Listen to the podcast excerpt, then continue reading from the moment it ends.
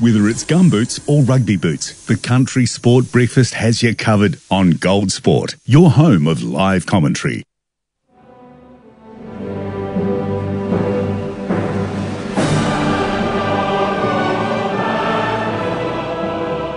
off we go to the land of hope and glory where uh, Jon Norman, our UK reporter from Talksport UK, is getting ready for Valentine's Day. In fact, you're celebrating early. Good morning, Jon.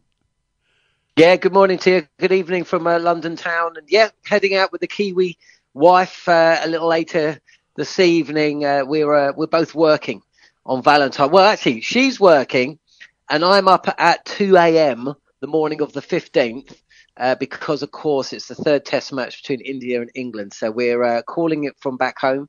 We had a team in India for the first two test matches, but uh, yeah, early start. So uh, yeah, Valentine's Day has been brought forward 24 hours in the Norman household. well, that's nice. At least you're treating your uh, your Kiwi-born wife. And talking about the India uh, third test between India and England, it'll be Ben Stokes' 100th test match too. Yeah, there's a few milestones, and doesn't cricket love a milestone more than any other sport? yeah. I, would suggest. Uh, it's the hundredth test for Ben Stokes. If uh, Bairstow, Jonny Bairstow, and Ravichandran Ashwin play all five test matches, they will play their hundredth test in uh, Dharamsala, the fifth test match. But yeah, I mean, um, you know, it's quite unusual for an all-rounder to reach 100 test matches because, of course, the impact on the body uh, and Stokes has had more impacts than many. He's not uh, bowling in this Test series, of course. He's uh, batting only. But uh, what a what a moment for us all just to marvel at the turnaround in Ben Stokes, a guy that you know at the start of his career had a few anger issues. He was sent home from a a, a, a, a representation tour of uh, of Australia for punching a locker, uh, having a few too many bevies. Um, he of course had a, a couple of off-field exploits along the way, but wow, what a what a man, what an individual, and just shows that you know we ask a lot of our professional sports stars, and I suppose when they take to the field first up, we expect them to be ready-made mm. individuals, but it of course takes a few years to iron out a few of the chinks.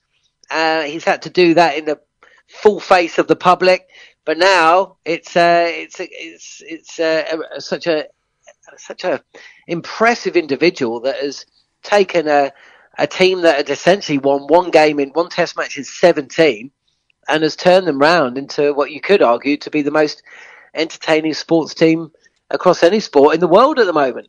And this test series against India, delicately poised, they've got a, isn't it really, win each? Yeah, absolutely. I mean, India have got a few problems. No Virat Kohli for the series. KL Rahul's been called off. Uh, has been a uh, he won't play in the third test. He didn't. He missed the second test as well. Um, they uh, they're a little bit worried about over bowling Jasprit Bumrah. The third and fourth test matches are back to back, so I'm not sure he'll play in both. And you know they've they, they they're relying on one or two individuals to score the main bulk of their runs. Rohit Sharma's had a poor series so far, so they do have a few problems. But of course, they did just win handsomely against England. Mm. Uh, England themselves have named uh, a 12 for the test. So it's expected Mark Wood might come in in place of uh, Shoaib Bashir. So they'll go with two seamers and three spinners, including Joe Root. But England are going to back themselves, come what may. Um, it's going to be fascinating to see what happens. We're hearing reports there might be a little bit more grass on the track um, in Rajkot, but this far out from the start of the match, it's it's uh, it's a guessing game really. Yeah. But uh, yeah, one all with three to play. Bring it on. Yeah, absolutely. Right, let's talk about rugby now. And England uh, got the uh, get out of jail card against Wales in, in Six Nations and, a con- uh, and an interesting uh, referee call with a, a, conversion that wasn't allowed. Well, yeah, absolutely. Yeah, I mean, we saw this at the World Cup, didn't we? With yeah. a charge down. Um, uh, you know, when when essentially does the kicker begin yeah. his advance to the ball?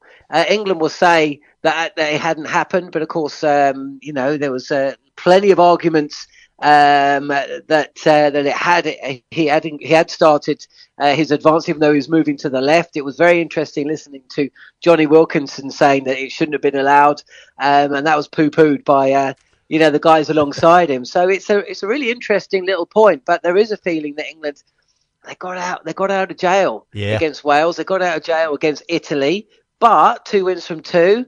Um, so we shall see. Um, it's all about winning at home, I, I think that really is for the new management team. It's about making sure they win at home, and then and then we'll see where we go. But small steps. Um, you know, England haven't really impressed a great deal, but they've got the win. So, uh, so yeah, they, they, probably would have taken that at the start of the. Uh, well, they definitely would have taken that at the start of the tournament. And a story causing a bit of stir out of uh, the home of English rugby, Twickenham, that uh, are going alcohol free. What's going on there? Yeah, well, look, it's again, it goes back to trying to make Twickenham a fortress, trying to make sure that it's very difficult to win there. Um, I'm not sure if you saw, but the England players actually walked to the ground uh, in between the crowd. You know, like basically a, a, kind of a cordon was it was cordoned yep. off. They walked there, trying to get the crowd energized and behind the side.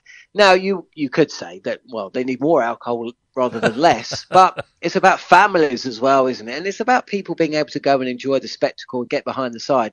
So, um, what they essentially attempted to do was cordon off part of the uh, part of the spectators, well, one of the tiers. They designated it a no alcohol zone, but unfortunately, nobody told the people that bought the tickets. so you can imagine what it's like. You rock up, you pay two beers, which in England is about thirty dollars, uh, New Zealand for two pints.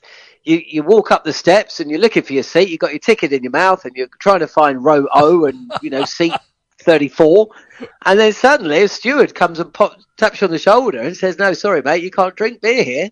Oh. Um, so yeah, it led to all sorts of confusion, a bit of bad temp, a few bad tempers, and one bloke downing four pints uh, at the top of the stairs before taking his seat. But uh, yeah, there we go. There all we right. go. All right, good story. Okay, and wrapping up with Premier League uh, roundup, big win for uh, Man United and uh, Arsenal. Yeah, I mean Arsenal first. Um, look, going to West Ham and scoring six goals. You know, there was a bit of talk in the week about about Arsenal's lack of a out and out striker. Well, I mean, if they could score six goals away from home without striker, uh, then good on them. But you know, it keeps things interesting. Big win against Liverpool the weekend before. So, you know, three horse race.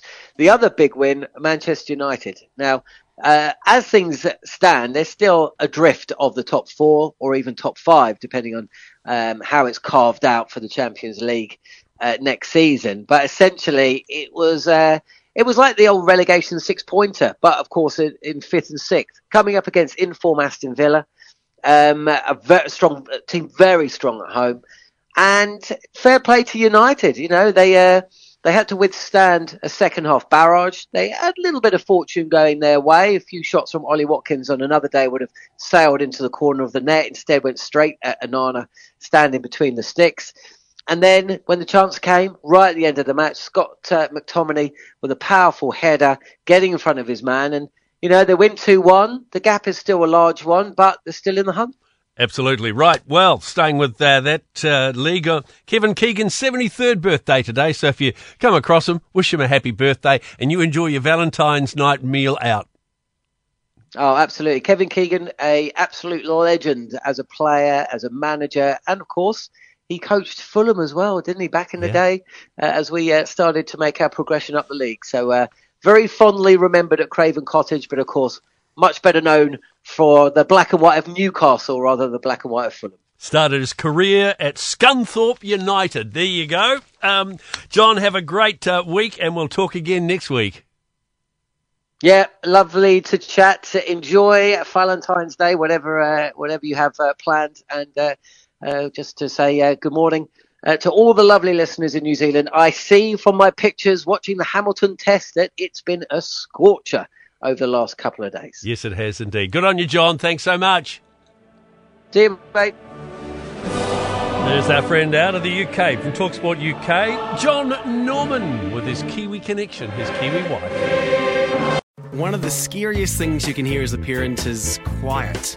But if you do get a little quiet time, have a listen to The Parenting Hangover. It's not scary at all. If I bump into a couple and they have a boy and they have a girl, and I'm like, oh, boy, girl, snip. You've got a boy, you've got a girl, get the snip. You're you done. Got- you get to figure out what it's like raising a girl, you get to figure out what it's like raising a boy, save yourself a ton of stress and money. You've got your perfect little family. The Parenting Hangover with Clinton Jordan. New episodes every Thursday on iHeartRadio or wherever you get your podcasts.